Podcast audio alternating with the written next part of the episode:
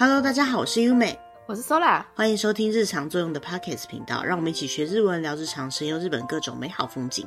也可以一起品历史、听美食、畅聊日本有趣的话题。欢迎大家多多留言跟我们互动哦。今天录音的时间呢，在台湾的儿童节连假的这段时间，不过对大人来讲，应该是清明连假的这段时间了。嗯，对对对。其实日本跟台湾一样，都有扫墓这样的习俗。清明节嘛，最主要做的就是扫墓。但是呢，日本扫墓的时间跟台湾有点不太一样。那讲到这里，一定会有了解日本的朋友说：“哦，我知道，我知道，就是那个 Obon 嘛，就是盂兰盆节。”对，盆哈，他们会写“盆”这个字，代表那个时期。嗯、那那个时期在什么时候呢？就是我们现在所认知的暑假的时候，八月的时候，八月中。对，因为它正常来讲应该是八月十五号左右，因为他们是直接把农历当国历用，变成国历的八月十五。有些地区会在七月十五的时候过所谓的 Obon。那 Obon 对现在的社会人士来讲，最大的差别就是，通常来讲 Obon 会有一个比较长的假期。嗯、我们国外的人通常都说啊，那是日本人的暑假，就是日本的社会人士有暑假。嗯、可事实上也不只是暑假的概念，然后它的确是在正夏天的时候会放好几天。那它最主要的目的呢？其实也是扫墓，就是跟我们过清明节的感觉是有点接近的。嗯、但是日本扫墓不只有 Obon 这个时间，它还有另外一个时间叫做 Ohigan 彼岸。嗯，之前有讲过那个彼岸这两个字嘛，哈，彼岸花的那个彼岸就是彼岸樱，对，彼岸樱就是对岸的那个彼岸。彼岸这个其实是一个时期，那日本有分成春之彼岸跟秋之彼岸，它各有不同的时期。彼岸的这一天呢，也是要扫墓的。很多人就不太知道说，哎，那偶梦也是要扫墓，彼岸也是要扫墓，而且彼岸还有两个，所以他们一年扫三次墓吗？对，有可能一年扫三次墓。好，但是这个是有原因的，然后它中间的意义也有点不一样。那我们就正好趁着中国华人一般在过清明节的时候，来跟大家介绍一下日本扫墓的文化。嗯，好，那首先呢，我们除了刚刚有提到时间上的不一样以外，我先就这两个节日的差别来做一点简单的介绍。首先呢，刚刚提到的比较近似于我们清明节的 o b o。它的意义呢，是来自于 o b o 呢，其实是释迦牟尼佛哈跟他的弟子们举行的一个叫做盂兰盆会。那这个盂兰盆会呢，它就取用“盆”这个字，跟日本原本就有的风俗习惯，就是原本就有扫墓啊、慎终追远这样的习惯去做结合。传说哈，大概在西元六百年左右就开始有这样子 o b o 的这个活动了。那 Obon 的话，时间就是刚刚讲的，原本是农历，就是旧历哈，阴历的八月十五号左右的前后三天都算是这个 Obon 的期间。到了日本现在用新历的状况呢，就直接采用这个八月十五号的日期。那这一天呢，它最大的意义在于 Obon 其实是祖先们他们回家的时候，嗯，祖先们回家的时候，回家探亲，对，回家探亲的时候。那讲到回家探亲的时候，大家就会想到，哎。那我们的七月十五其实也有一个这样的时间哦，没错。中国的传说来说呢，每年会有一整个月都是鬼门开的时候嘛。嗯，那鬼门开的时候，就是先祖们哈，还有各路好兄弟们，都是可以回到阳间来，然后享受大家寄出的这些贡品的时期。那所以其实 Obon 呢，它的概念跟中元节是非常相近的，只是我们不会特别在中元节的时候还去扫墓，对吧？好，嗯、那当然他们 Obon 的时候是会去扫墓的。那既然是祖先们回来呢，最重要的各种活动都跟迎接祖先。回来有很大的关系。那就像我们的中元节，农历的七月十五嘛，它的前后半个月合计起来一整个月都是中元节的期间。那我们也会在鬼门开的时候，有些习俗会拜拜，然后鬼门关的时候也会拜拜嘛。中元的时候，中元那一天更是会有盛大的普渡。那跟这个很相近的感觉呢 o b o 呢，它也是会有这样子的期间。刚刚讲八月十五为基准的话呢，它大概是从八月十三号到八月十六号为止，总共有四天的时间。那 Obon 的第一天呢，通常我们叫做 Mukai Bon，就是迎接他们来的日子。那这一天呢，他们通常会去扫墓，在玄关呢会燃火来迎接祖先的到来。嗯。因为它的概念是迎接祖先的到来，所以他就必须要在家里，除了他们原本拜拜的那个神龛哈，那个拜拜的位置以外，他们会在旁边放一个架子。当然不是现在社会大家都会这么做啦，只是说传统习俗上来讲，他们会放一个，他们叫做盆棚，就是棚的棚架，大概会有三层左右的高度哦，就正常来说。然后它会放一种叫做孤草，孤是草字头，然后孤独的孤，日文叫做 makomo，嗯，这样子的孤草做成的草席，草席对，铺在层架上面，在那个层架上面呢，再去摆设一些贡品。贡品会是什么呢？通常就是像是素面，日本细的那种面线那种感觉，哈，素面，或者是茄子。小黄瓜之类的，概念上来讲，要摆一些比较富含水分的东西，因为他们觉得另外一个世界是比较容易口渴的世界。好，所以来到这个世界呢，首先就是要让他们有办法可以补充水分。那再来呢，就是因为欧蹦的时期是夏天嘛，就会放一些跟夏天比较有关系蔬果啊、青菜之类的。然后当然还有，如果拜的祖先或是自己的过世的亲人，他喜欢的东西也可以摆在上面做贡品。那比较有趣的是啊，他们会拿拿茄子做成牛牛的形状，然后摆在那个架子上面，嗯、也会拿小黄瓜做成马的形状摆在那个上面。其实某种程度来讲，跟我们中华习俗上会烧一点东西有点像哈。我们不是会烧纸的车子啊，纸的什么东西给他们用嘛哈。还有就是我们中元节不是会准备水盆、放梳子、毛巾哈、毛巾这些东西给他们使用嘛。然后如果有注意到中元节有烧的金纸，金纸上面也会画上衣服啊、车子那些用品。就概念上就是我们要提供给他们用的东西。那我们用祭拜或者是中华的话是焚烧的方式给他们这样。那日本的话。就是摆在那个架子上面。不过比较有趣的是，为什么是茄子做的牛跟小黄瓜做的马呢？是因为据说啊，他们是骑着牛或马在这个世界跟那个世界之间往来的。我们会希望就是我们的亲人，因为是亲人的关系，我们想念他们，我们会希望说他在他来的第一天，就是那个母盖蹦的第一天，哈，就可以赶快的来。所以骑马是不是比较快？好，所以我们希望说他来的时候呢，是骑着马来的，但是呢，我们会希望他回去的时候慢慢走就好了，哈，不要离开我们的太快。所以呢，在离开的那一天呢，希望他们是骑着牛离开的，哈，就是慢慢的回去，回到那个世界。嗯、就是他为什么会做成牛跟马的形状，最主要的原因。那再来就是在魂架上面也是会装饰着花，哈，通常一对一对的花，或者是提灯。好，那这个提灯呢，通常是长明灯的概念，就是说它一定要是亮着的。古代的话，它就是用火点着的灯；现代的话呢，其实就是用电灯泡就可以了。比较特别的是呢，他们在欧蹦结束的时候呢，也会在门口焚火，他们叫做送别的火。好，刚刚叫木开 B 的话，这个叫做奥库里比，就是把先祖送回去那个世界用的火。那在比较严谨一点的做法上面来讲啊，迎接的火跟送的火啊，都有。一些基本的规则，哈，或者是一些基本的做法。迎的火呢，它的概念是要把祖先迎到家里，会在玄关那个地方用一种叫做焙烙，哈，是一种小盘子啦，哈，上面再放上麻的梗去燃烧，用那个燃烧的火去点亮提灯，把这个提灯装饰在我们刚刚讲的一个盆棚。就是那个层架上面，让它一直长明，一直到它最后就是要去点送的火的时候，也要那个提灯的火下去点送他们离开的火源。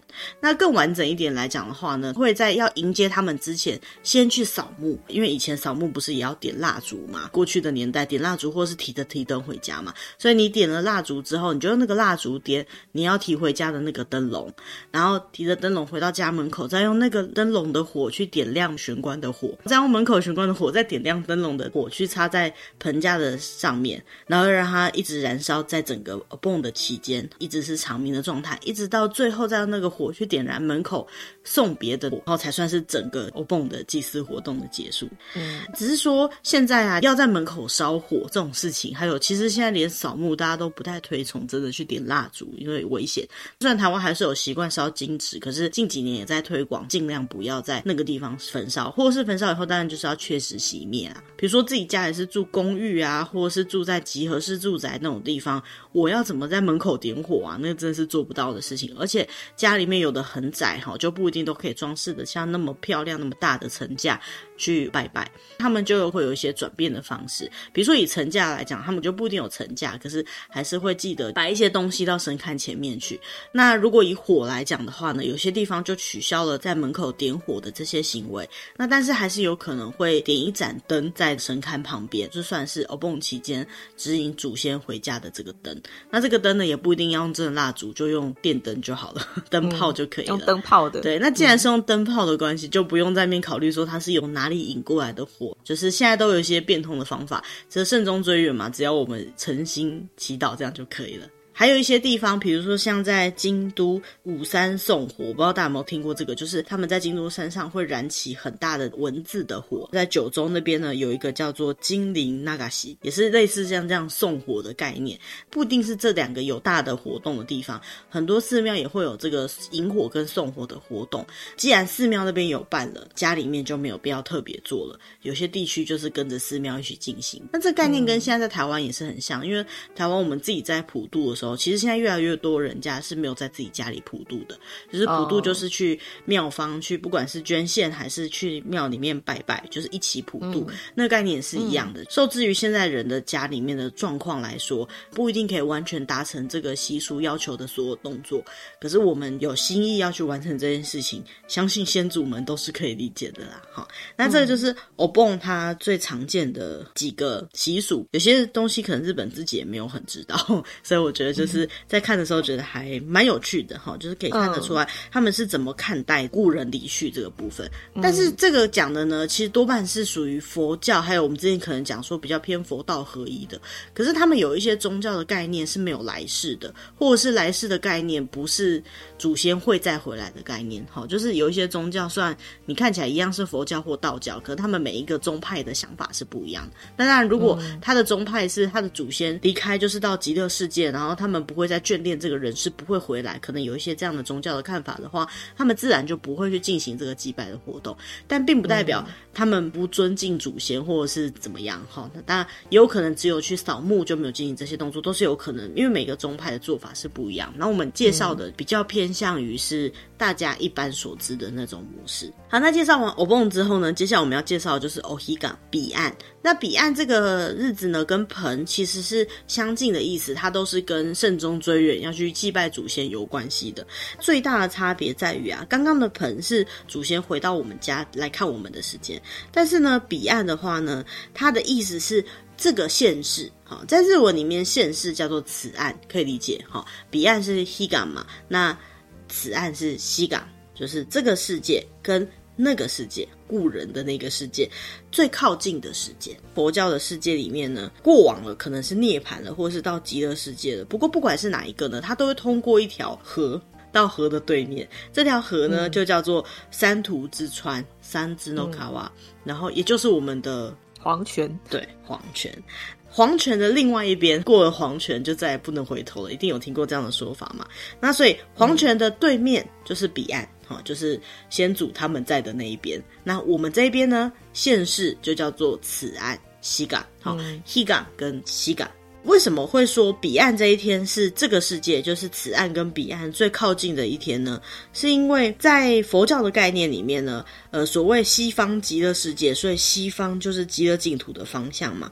春分跟秋分的这两天呢，太阳是会从正东方升起，正西方落下。嗯，也就因为这样，他们就觉得说这一天一定是此岸跟彼岸最靠近的一天，所以以这一天来讲，就叫做彼岸之日。因为最靠近的一天，所以我们就最有可能可以见到，或者是把我们的思念传达，把我们的念想传达给对岸的祖先。嗯、所以跟他们实际上到我们家里面来是不同的概念哦。这个彼岸的话是它离我们。最近的一天，刚刚讲的盆的话是前后有四天嘛，彼岸的话呢是前后总共有七天的时间，它一年有两次，就是刚刚讲的春分跟秋分这两次。那以春分这一天作为中心点的话，它往前三天跟往后三天，总共加起来七天的时间，称之为春之彼岸。秋天的时候也是以秋分这一天的时间来算，往前三天，往后三天，总共七天，称之为秋之彼岸。嗯，彼岸这一天要做什么呢？当然也是要去扫墓啦。好，它跟盆不一样，因为祖先没有回来，所以我们去扫墓，我们主要是要去见他们，所以我们就不需要在家里面摆什么祭坛，也不需要焚火去迎接他们，因为他们没有来嘛，嗯、是我们要去看他们。在这七天里面，任何一天去拜拜都是可以的，没有什么特别一定哪一天。那如果你比较拘谨一点的话，在最靠近他们那一天呢去拜拜，才能最能感应得到他们嘛，对不对？所以呢，就是在春分跟秋分那一天刚刚好去拜拜。那一天的话呢，就叫做中日，中间的那一天，那卡比。在那一天呢，要准备什么东西呢？就是要去拿去拜拜的东西嘛。他们一定会拜的一种东西呢，就是欧摩吉。我们上次某一集有介绍过嘛，欧摩吉是饼，基本上是米做的，捣成的，像是麻糬，汉字写成饼。那它的形状呢，都是里面是米捣成的那种麻薯状、哈马吉状的东西，外层呢是用红豆泥。红豆馅去包起来，包起来，嘿，整颗就是红豆的颜色。比较特别的地方是中间的那个马吉，它不会把它捣到完完全全看不到米的状况，大致上捣过，还可以看得到米粒的感觉。外面的红豆馅呢，通常就会包得比较厚一点。它在春天的时候，这个欧摩吉叫做波达莫吉，波达就是牡丹，牡丹，哦，所以就是牡丹饼。或是有人翻成牡丹麻薯之类的，嗯、反正就是波达摩吉。那在秋天的时候，嗯、一样的东西哦，就叫做欧哈吉。欧哈吉这个字念作秋秋，对对对，秋天的秋哦，那就是秋天的秋，上面加一个草字头，是一种植物的名字。它其实春天跟秋天的这个东西是一模一样的东西，因为春天的时候会开的花是牡丹花，而秋天的时候会有的花呢，就是这个秋。好，这个植物，所以呢，他们就会根据不同的季节叫不同的名字。那再来就是要带花去拜拜，嗯、那会带去的花呢，也是当时时令上常见的花。那讲到这里啊，有一些日本人哈，或是注意到的人就会发现说，诶，为什么盆这个期间总共？前后加起来有四天嘛，对不对？可是呢，お彼岸前后加起来有七天这么久嘞，就会觉得比较奇怪，它的期间为什么是这样制定的？嗯、最主要是因为呢，在彼岸的时候，他们有一个比较特别一点点、比较虔诚的人会做的事情，叫做六波罗蜜的修行。什么叫六波罗蜜的修行呢？以这个中之日以前以后的时间都没有关系，反正除了你去拜拜的那一天以外呢，总共七天嘛，扣掉拜拜的那天以外，你有六天的时间。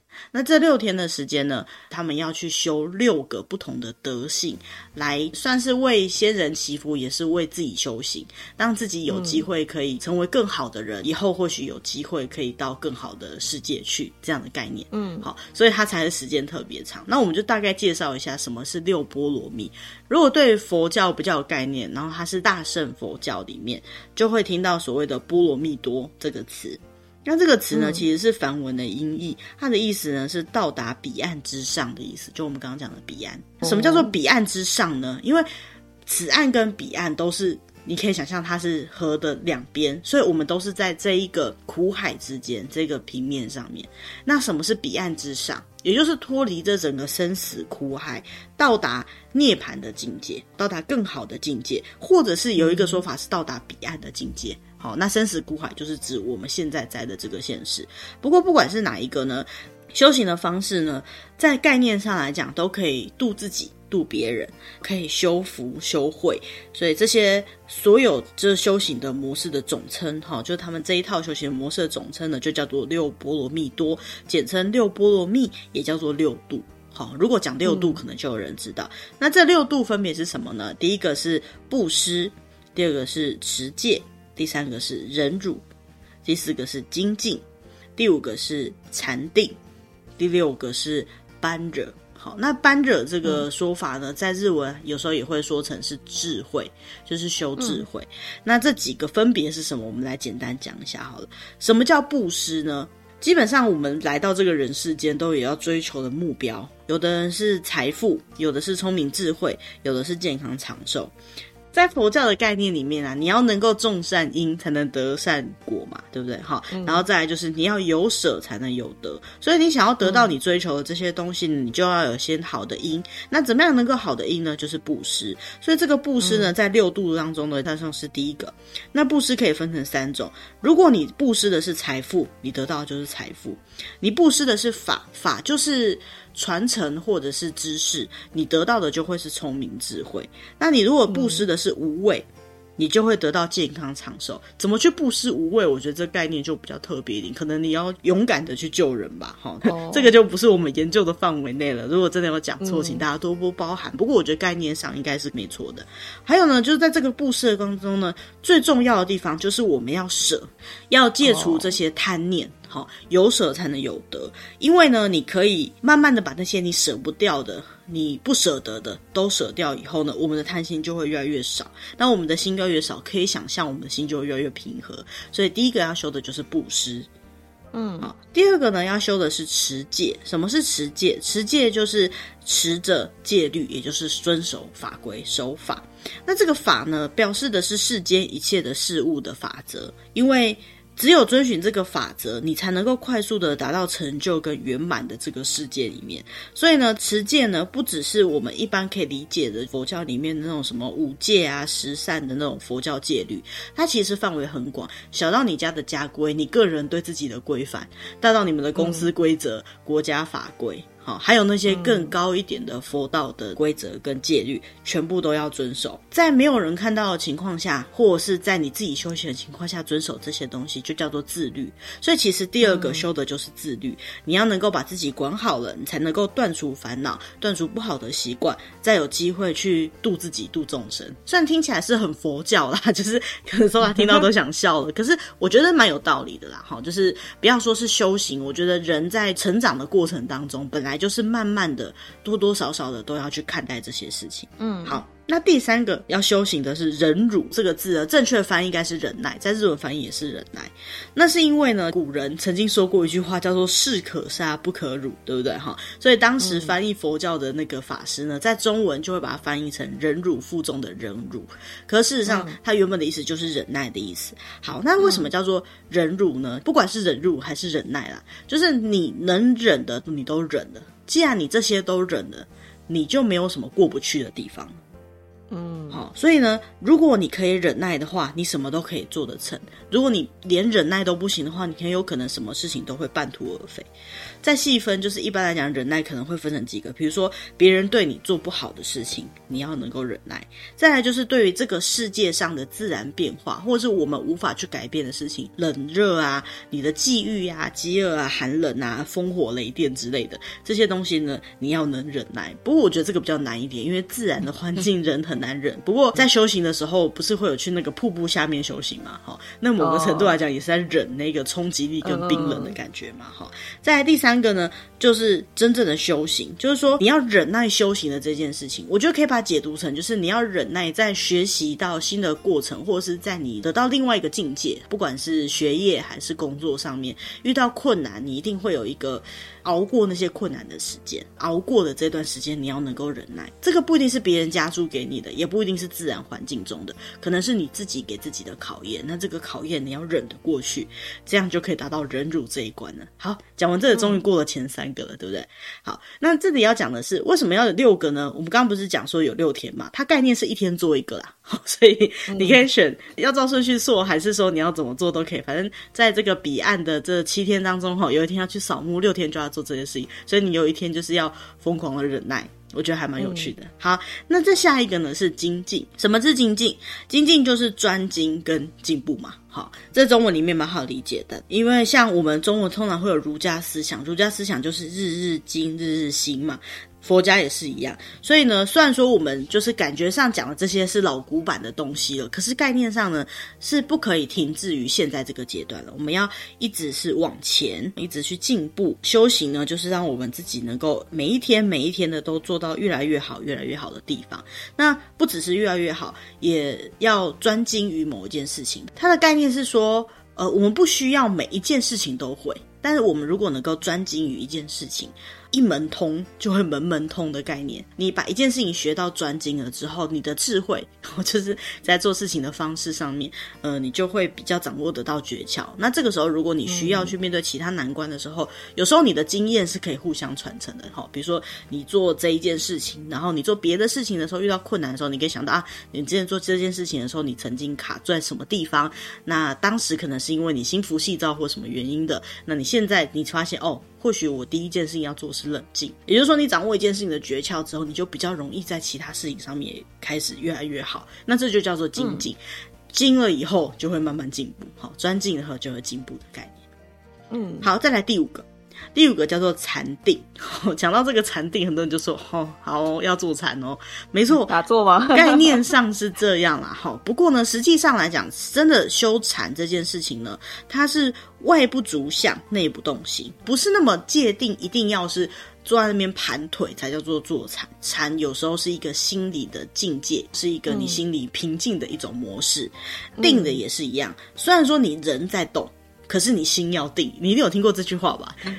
听起来非常哲学高深的话哈。可是其实它不是太高深的意思，应该讲说这个世间万物都在变化。今天就算想修行，你也不可能一直让自己永远都可以维持在修行的那个状态嘛，是不是？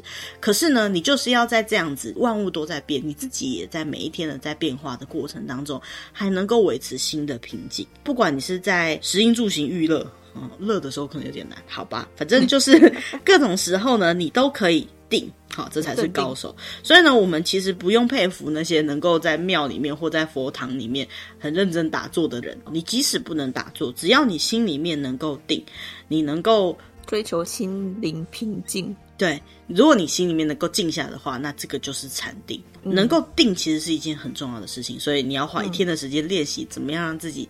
静下来，静下来之后，通常引申而来就是后面的自我反省跟相关的精进的一些事情了。那只是首先你要能够定得下来。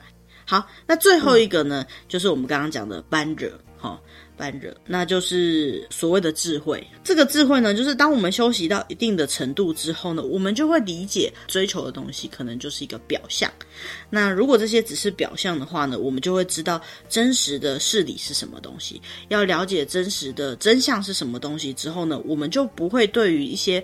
不该属于我们烦恼的事情，去动太多的心念去烦恼。嗯、呃，我觉得不用讲那么惨啦、啊，就是你就可以看到什么是你真的想要的，真的想要追求的，你就可以比较能够知道该往什么样方向去看。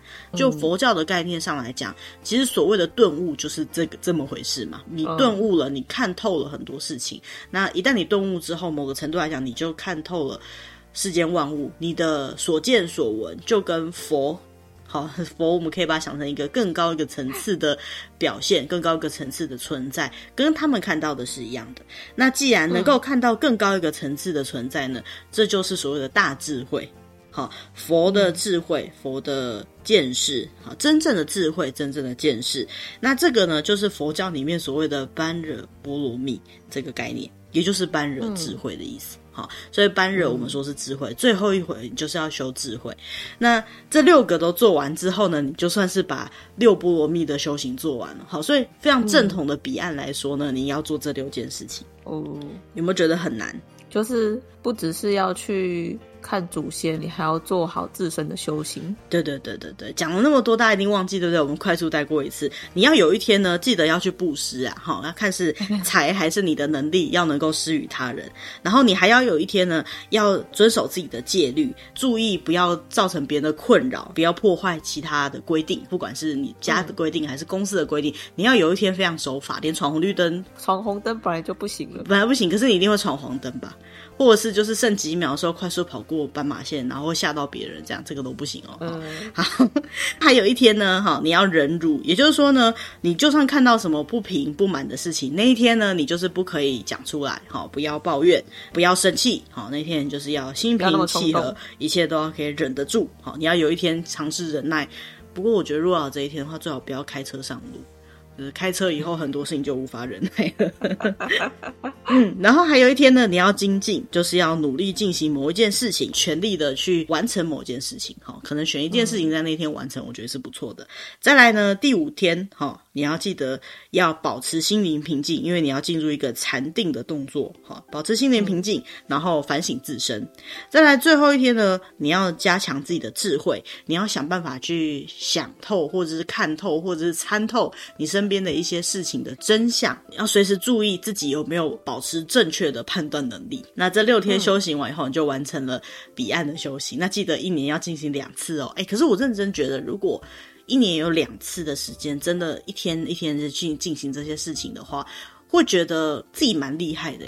也是啦，因为这虽然说是佛教里面的一些东西，但是其实都是还蛮基本的东西。对，我觉得算我们用佛教的方面去说，可是我相信任何劝人向善的宗教，因为我我可能、嗯、呃，对于比如说基督或什么的。比较没有那么了解，我们比较熟的可能是台湾比较常见的宗教，以及日本常见。但日本常见真的佛道这个是非常多的。那这些里面大部分都在讲这些事情，只是我们不一定会去做，也不一定做得到。那如果有这样一个契机，会让我们好像呃，就是尝试去做看看的话，我觉得。也是不错的事情啊，哈！那慎终追远的同时，也修行自己，嗯、让自己有一天或许去见到先祖的时候，不会丢了脸面，是不是？让自己变得更好。对，没错。好，那做完这些事以后，那个彼岸这个行程就完成了。好，所以一年当中，先遇到的是春之彼岸，哈，你要做这些事情，然后遇到欧蹦，哈，他就会回来看你喽，哈。接下来呢，换秋之彼岸，你再自己修行这些事情。好。嗯不管是欧蹦还是彼岸呢，这里文章里面提到还有一点蛮特别的事情，就是说跟我们台湾的习俗哈，跟中华的习俗蛮像的，叫做 Hodoke Sama no Osagari。这个 Hodoke Sama 呢，写成汉字是佛样，很多人会理解成就是佛啦，哈，那些佛祖们不是佛祖。Hodoke Sama 泛指所有的生灵。好，仙灵、嗯、就是说已经过往的灵魂都叫做 Hodoke Sama。好，那什么叫做 Hodoke Sama 呢？Osagari 呢？这个 Osagari 呢，本来的意思呢，就是用过的东西，吃过的，东西。那你想想看，不管是我们一般中华的习俗，还是日本讲这些习俗，哈，就是刚刚讲说拿去放在架子上面的茄子、小黄瓜，或者是 Ohigan 的时候拿去拜拜的那个 Omoji，他们全部都是食物。食物就是要惜福哈，拜拜完的东西，如果它没有坏，前提是没有坏了哈，没有坏，没有脏掉了的话呢，要拿来吃。在中华的习俗里面呢，吃拜拜过的东西，有些时候它是会有好处的。好，那在日文里面其实也有这样的概念，就是说，哦，吃这些拜拜过的东西，可以得到一些祖先们的祝福。那另外一个部分呢，是一种心情上面的感觉，这些东西祖先也吃过了。或者是你过往的那些亲人可能有吃到了，我们跟他们吃同一份食物，这种在心情上面可能也是一个疗愈跟慰藉啦。好，蛮重要的一件事情就是他们提醒大家说，哎，你去拜拜完的东西。首先就是不要浪费，好，然后再来就是要吃，吃了会有好处，而且吃了你会开心，你可以跟他们享用同样的食物。就是跟祖先见面的，还有一件事情就是，比如说像是，呃，刚刚讲的欧蹦，不是祖先会回来嘛，哈，就是过往的亲人会回来嘛。嗯、呃，我记得台湾的清明节也有他过世之后的第一个清明节的拜拜的方式，可能有点不一样，对不对？日本也有，他们过世之后的第一个欧蹦，他们叫做哈兹欧蹦。第一个盆，好，出盆就是第一次遇到的盆。他们过世之后到那个世界，他们第一次回到这个世界，礼仪做法上面就会再更复杂一点点。确实的，能够把他们迎回家。或许他们第一次要回来，不知道怎么回来，或是刚回来不是很习惯，现在准备的多一点，让他们能够习惯这样子的模式。概念上是这样讲了哈，比较现代的说法。那像这些呢，如果有兴趣的话呢，也都可以去找相关的文章来看。那基本上台湾的习俗模式跟日本是不太一样样的啦哈。那所谓的入境随俗，如果我们在台湾做这些事情，你可能会觉得。有点怪怪的，好，那你的家人可能也会不太谅解，所以比较不建议这么做。但是如果 有机会到日本去，比如说你在那个时期到日本去，那有就是你可能到朋友家里面，或者是看到大家在做什么，或者那时候呃他们到处都在卖欧摩吉、卖波汤摩吉或卖欧哈吉的话，你大概可以理解他们在做一些什么样的事情。好，我觉得这样子的知识也是蛮不错的。嗯嗯嗯嗯。哎、欸，那时候你们家去扫墓了没有？今年？扫完了，扫完了哈。清明节之前几个礼拜就扫完了。对对对，台湾其实大部分都会提前扫吧，我家也是提前扫，对啊，因为因为会塞车啊。塞车还有一个就是，如果我们的祖先是放在集合式住宅 塔里面，对，放在塔里面的话，真的在正清明或是正中，反正就是正常大家要去拜拜的时间的话。通常都会很多很多人，车子会塞车，人也会塞车。对对对，如果是长辈的忌日啊，忌日每个人都不一样嘛，就不会。可是如果是这种节日的祭拜，通常都会塞车啦，所以大家就会提前拜。那台湾的习俗就是宁可提前，不要延后，哦、嗯，就是早点去拜。嗯、我觉得这个也是台湾慎终追远的一个基本的方式。那我相信各个地区多少都有点不同。今天在听这一集的人也一定有，比如说基督徒哈，或者是呃信奉不同宗教的。人，但我相信他们一定也会有各种不同祭拜的方式。今天讲这一集就跟我们上次分享佛寺神社那一集一样，虽然说内容上来讲可能跟你的宗教比较不一样，可是我们都可以去尊重别人不同的宗教信仰，尊重别人不同的礼仪做法，而且我觉得。不管是哪一个哈，就像我上次提过的，只要他是劝人向上，然后实际上做的事情是好的事情，其实不用那么的介意你是因为哪一个宗教去进行这样的事情。那或许你会介意说，呃，我不相信哪一种神，或者是不相信什么的。可是我觉得站在去缅怀先人这个立场，每个人都有先人吧，对不对？嗯。你会在这个世界上，你一定有你的祖先。好，不管是祖辈的，你看过的人，或是你没有看过的那些先人们，他们都一定曾经存在过。去感念他们的存在，这个某种意义上来讲，也是对于现在还在这个世界上的其他的人，我觉得是一种教育哦。我们现在之所以会活在这里，是因为他们的努力，然后造就了我们现在这个时代。好，那我们要去感谢这样子的努力。嗯、虽然说这个努力，你要很坚持、很铁齿的说啊，他们又不一定收得到。可是我觉得他们收不收到是一回事，可是我们去尝试做这件事情，去保有这样的想法是另外一回事。好，然后再来就是刚刚介绍那个六波罗蜜。好，虽然跟我们主刚刚介绍的这个 Obon 跟 Ohigan 有一点点没有那么相近的关系，可是它其实是 Ohigan 的时候可以做的修行方式嘛。哈，那这个修行呢，据说啊，就是不只有在 Ohigan 的时候，只是在日本，大部分他们会提到六波罗蜜会在这个时期啦。哈，就是佛教通常都会有这个六波罗蜜的修行方式，好，或是六度的修行方式。所以如果有兴趣的人呢，把它当做是一个。禅学的修养，我觉得也是蛮不错的。太过于介意宗教的话，不这么看待也是没有关系，因为毕竟他的想法是正确的。让自己能够认真的自省，这些东西一定是对我们的生活上，我觉得多多少少是有帮助的哇！今天真是一集非常的，嗯、就是有禅意、有涵养的一集，这样子。没有，我们本来只是想要介绍一下，就是台湾的开，我们要讲什么开市什么的，没有的。我自己觉得蛮有所得的啊，或许就是我会找一个时间哈，一个礼拜我们也刚好七天嘛，对不对？礼拜天休息的话，找一个礼拜把这六度都实行过一次，我觉得这也是蛮有趣的一个体验。这是修行啊，对，那是修行，就是连别人觉得你很特别的眼光，你都要忍耐住，这样子继续行自己之道，修自己之行。就是跟大家分享一下，因为台湾刚好是清明节嘛，那日本也有很相近的习俗，只是很多人都不知道它的内容。其实我们在认真看这篇文章之前，我们也不知道这样的内容。因为我们也没机会去接触到类似的活动了。对，但是如果比如说有一天真的跟日本人成为一家人，或者是真的就到日本去生活，哦、或许会啦哈。啊，不然平常可能就是看日剧或者是漫画小说什么，有可能会接触到，不然也没什么机会去接触到其他国家的文化到这样。那这也是我们频道的宗旨啊，就是跟大家分享一下日本这个民族他们的一些生活日常的习惯，那跟我们这边的一些对照。在我们频道里面要聊什么都是很自由的，那我们也是挑一些，就像我们开头讲的，比较有趣啊、有用的啊，或者是比较日常的，或者是。跟呃美食或什么有关系的主题文章，跟大家分享的同时，我们自己也会得到很多新的知识。如果你喜欢我们的节目的话呢，也欢迎按赞订阅哈，以确保你可以更新得到我们每一次的通知。我们基本上尽量然后每个礼拜能够上架一集，或者是你也可以把这些频道分享给可能会喜欢这样的内容的朋友哈，或者是你的家人们一起听。那也希望今天这一节的内容大家也会有兴趣，或者是也会喜欢。好，那今天就到这边啦，谢谢大家，拜拜。バイバイ。